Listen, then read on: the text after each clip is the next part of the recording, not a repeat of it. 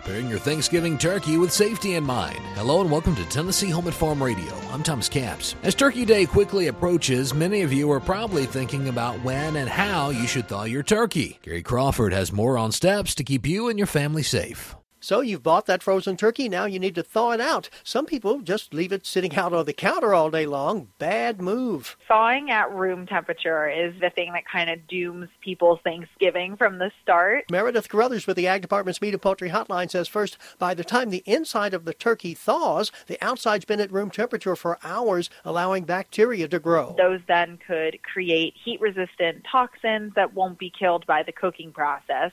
And then if you eat those, it could essentially make you sick.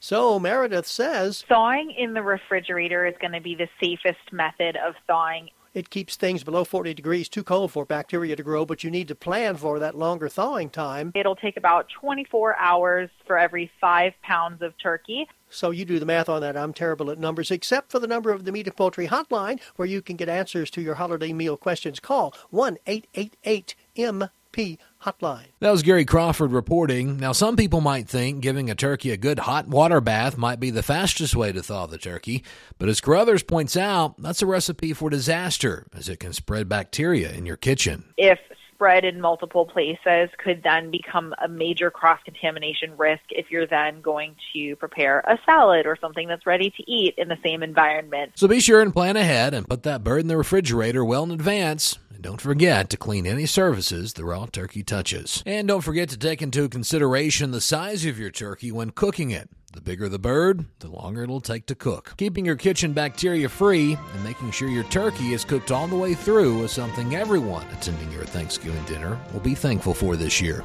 For Tennessee Home and Farm Radio, I'm Thomas Capps.